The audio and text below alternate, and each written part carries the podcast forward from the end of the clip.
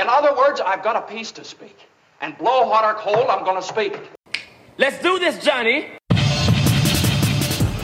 Welcome to the Breaking It Down podcast. I'm Brother Ron, your host, and each week I bring you the inspired Word of God as we together discover and unlock its life's transforming truths. Thanks for listening in. Hey, folks. Welcome to another edition of Breaking It Down with Brother Ron. How's everyone doing this week? I hope you're blessed in the Lord. I know I am. Got a great topic going on today, or starting today's show, and we'll cover it over the next few shows, however long it takes. What? Hold on a second. What? What do you want, brother? You keep calling me every time I'm starting a show. Yo, I know you. Yeah, I hear you. Just be quiet, all right? All right, so like I was saying, we're going to kick off on a new topic, sanctification or spiritual growth.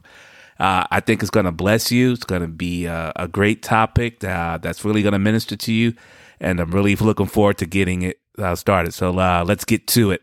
Sanctification. That's something that's not talked about much in the church anymore.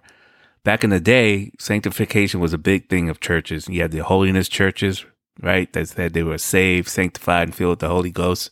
But in today's modern churches, that topic is rarely brought up, if it's brought up at all. So we want to kick off this discussion and break down the Word of God on this show and the shows to come on sanctification. And when we look at the word sanctification, what it means is to make something holy or someone holy, to separate someone, to set them apart from a common use to a sacred use. And that's what happens to us as we're born-again Christians. When we accept the Lord Jesus Christ as our Lord and Savior, in essence, when we become saved, that's just the beginning of the Christian life. Some people think that that's all there is to it. You give your life to Christ, everything's going to be fine. Everything's sunshine and roses, right? Unicorns and rainbows. But that's not the case. There's a process that takes place. Being saved is a positional thing. And by that, I mean you're placed in right standing with God. You were once a sinner, alienated from God and all things God. But once you're saved, you're now placed into the family of God and you're in right standing with God. In fact, that's why we're called saints. The word saint and the word sanctification have the same root word in the Greek language. It's hagios. Every believer is a saint. Every born-again Christian, from the day you give your life over to Christ and accept Jesus Christ as your Lord and Savior, you are now a saint. And I know the world has a different view of what saints are. It's an incorrect view. They think a saint is somebody who lives a sinless life, like a Mother Teresa, St. Augustine, St. Ron. Just put my name in there, just joking. But no, that's not what a saint. A saint is a person who's given their life to Christ, and now Christ or God sets them apart for his use, sets them apart for a work of sanctification or a process of sanctification to begin in their lives. First off, let me say, we can't sanctify ourselves. We can't make ourselves holy. Sanctification is a work of the Holy Spirit. And by the Holy Spirit working within us, our relationship with the Lord becomes stronger. Sin has less and less of effect in our lives. And finally, we're becoming more and more like Jesus in our character, conversation, and conduct. So let's take a look at another scripture. Let's turn to 2 Corinthians chapter 3, verse 18. That's 2 Corinthians chapter 3, verse 18. And it says, "And we who with unveiled faces all reflect the Lord's glory are being transformed into his likeness with ever-increasing glory, which comes from the Lord who is the Spirit." So what this is saying is that once we're born again, we're being transformed into the Lord's image and the glory of the Lord. Well, let's take a look at another scripture on this. Let's turn to Romans chapter 8, verse 29. Romans chapter 8, verse 29. "For those God foreknew, he also predestined to be conformed to the likeness of his Son, that he might be the firstborn among many brothers. And those he predestined, he also called; those he called, he also justified; and those he justified, he also glorified." Okay, I went to verse 29 on there. So what these two scriptures in 1 Corinthians and Romans is saying is that once we are saved, once we are called by God and we accept that call and we're grafted into the family of God when we are born again, That's not the end of the process. Or that's not all there is. People think that once you get to that point, everything is going to be fine. I don't have to do anything anymore. I need to just go to church, read my Bible, and pray. Yes, we're supposed to do those things, but however, we're supposed to be conformed into the image of Christ now, which I said is a process, a lifelong process after you're born again. It doesn't happen overnight. It doesn't happen at the snap of the fingers. It doesn't happen when you're water baptized. It doesn't happen when you're filled with the Holy Spirit, but it's over the course of your Christian life that this process of sanctification or spiritual growth takes place. Now, I want to hammer this point across, or get this point across, with a couple of more scriptures. Let's turn to 1 Thessalonians chapter 4, 1 Thessalonians chapter 4, verse 3. And it reads, "It is God's will that you should be sanctified, that you should avoid sexual immorality, that each of you should learn to control your own body in a way that is holy and honorable, and not in passionate lust like the pagans who do not know God."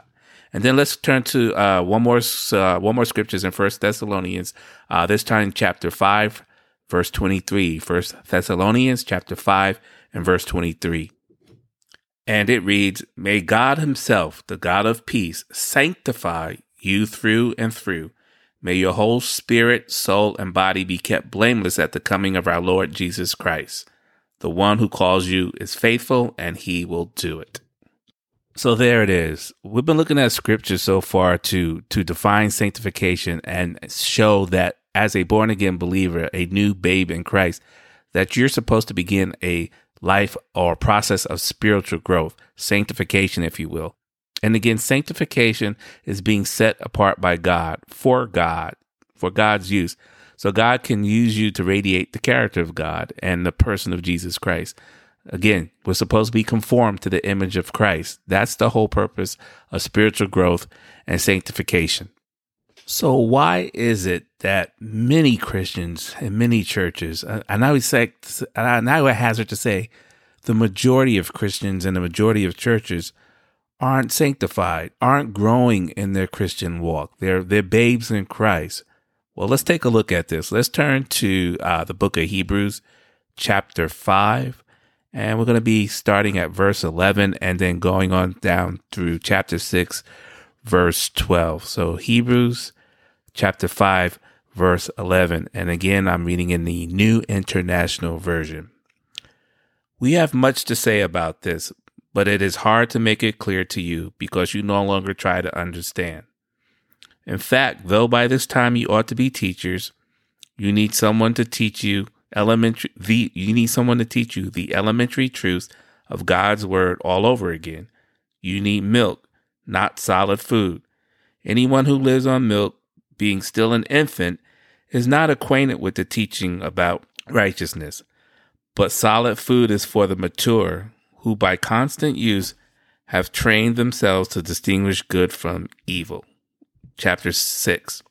Verse 1, "Therefore, let us move beyond the elementary teachings about Christ and be taken forward to maturity, not laying again the foundation of repentance from acts that lead to death and of faith in God, instruction about cleansing rites, the laying on of hands, the resurrection of the dead, and eternal judgment.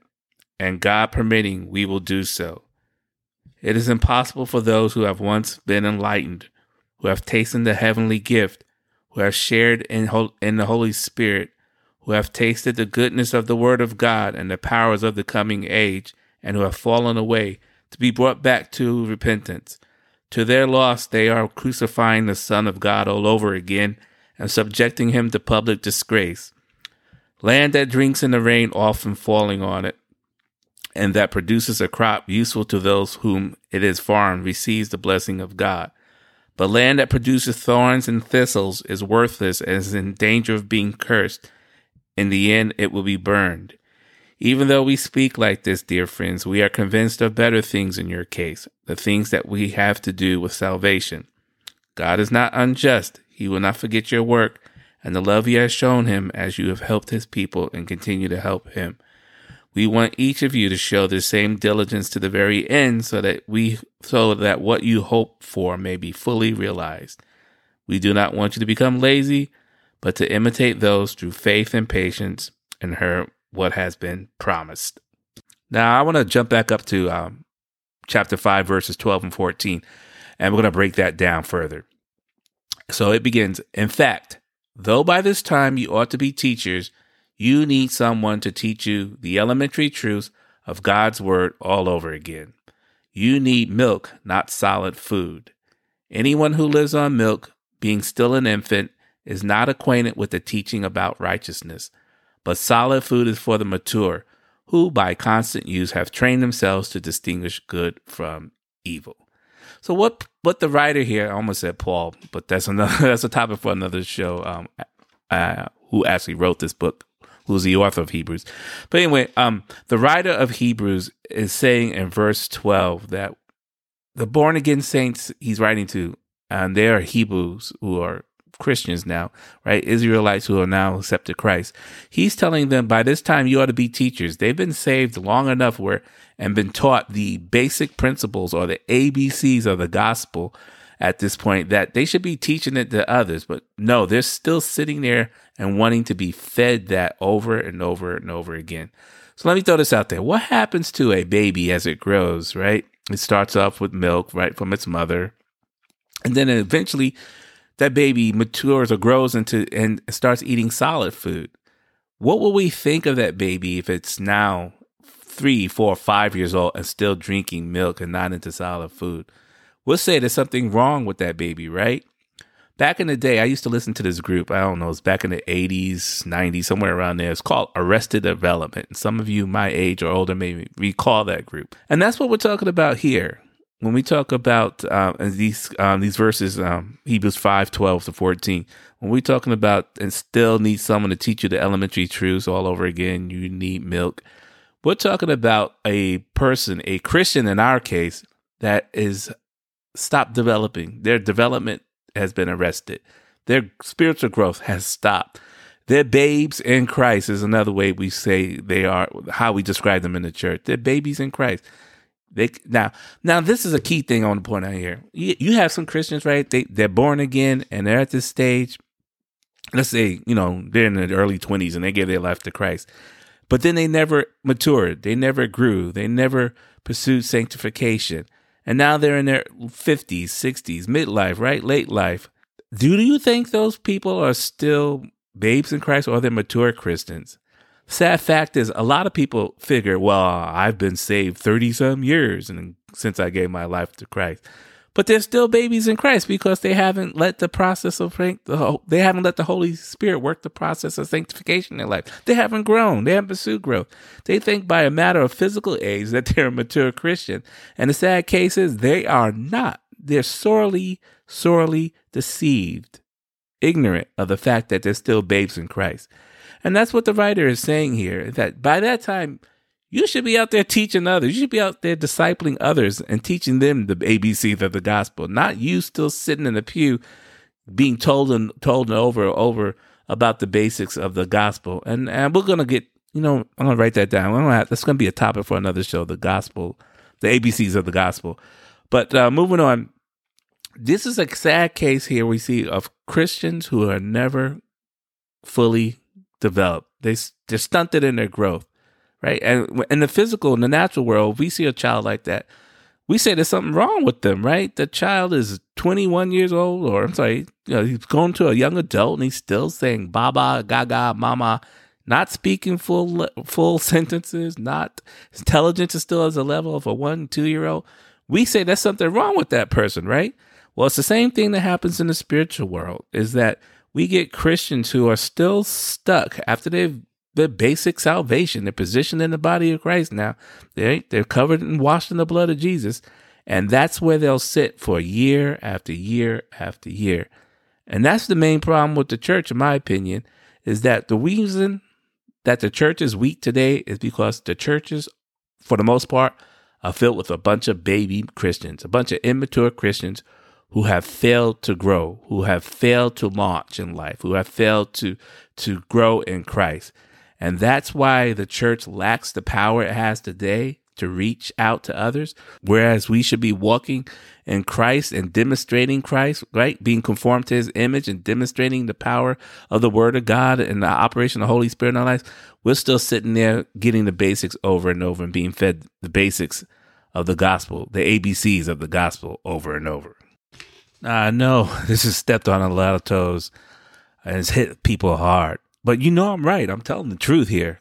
We got a bunch of baby Christians out there, people who are stunted, people who are stunted in growth. They're arrested development. And that's the truth. I'm not, and that's the truth. You know I'm right. Okay. All right. So I'm not going to beat you up anymore. I want to stop. This is a good point for me to stop at this topic for today's show. And we'll pick it back up next week with why do we fail to grow spiritually? Okay. Why are these people... You know, why are these people in delayed development, arrested development? Why aren't they growing? And we're going to look at some of the causes and reasons for that. Well, ladies and gentlemen, that about wraps it up for today's show. I hope this message meant something to you and that you go home and look over the scriptures and read over what we covered today and let it sink into with you. But before I go, I always ask that you do two things for me. First, I want you to pray for me and the show. It means more to me than you ever know. Pray that God will use this show to his glory and honor. And number two, tell 2 or 3 other people about the podcast. You know, go ahead, share it with them. Tell them how they can listen to the show, whether on podcasts, Apple Podcasts, Google Podcasts, Spotify, Amazon Music, TuneIn, etc. Just share it with them. Tell them, hey, this is this brother out there who's bringing the word of God. He's breaking it down and making it clear for us. And it's only you that make this show possible. People otherwise wouldn't know about it if you didn't spread it by word of mouth. So it's by your word of mouth, your advertising the show, promoting it, that will bring more believers in and unbelievers too into the body of Christ. So everyone, God bless you. Peace out, and I'll see you next week.